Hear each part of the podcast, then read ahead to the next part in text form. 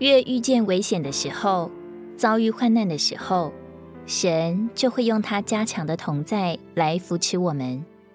他一同在，原本凄凉的境地也变为可喜悦的地方，原本可怕的环境，竟成了我们与主相会的所在。正如诗人说的：“我虽然行过死荫的幽谷，也不怕遭害，因为你与我同在。你的杖、你的竿都安慰我，在我敌人面前。”你为我摆设筵席。我们永远不知道下一刻会发生什么，但是有一点我们确信：所有依靠神的人都在神的看顾之下。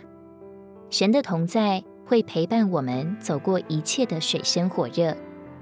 为了催促我们快快长大成熟，神允许我们经过许多高温高压。这就是基督徒的道路。神不会将我们的刺拿走。就会使恩典加多，环境可能越来越恶劣，但是神会用他的同在灭了烈火的猛士。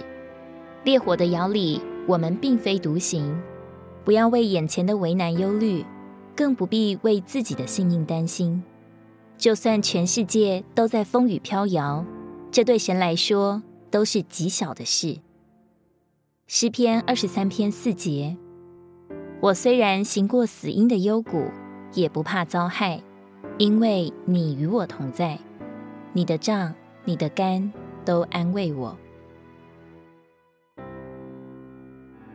如果你喜欢我们的影片，欢迎在下方留言、按赞，并将影片分享出去哦。天天取用活水库，让你生活不虚度。我们下次见。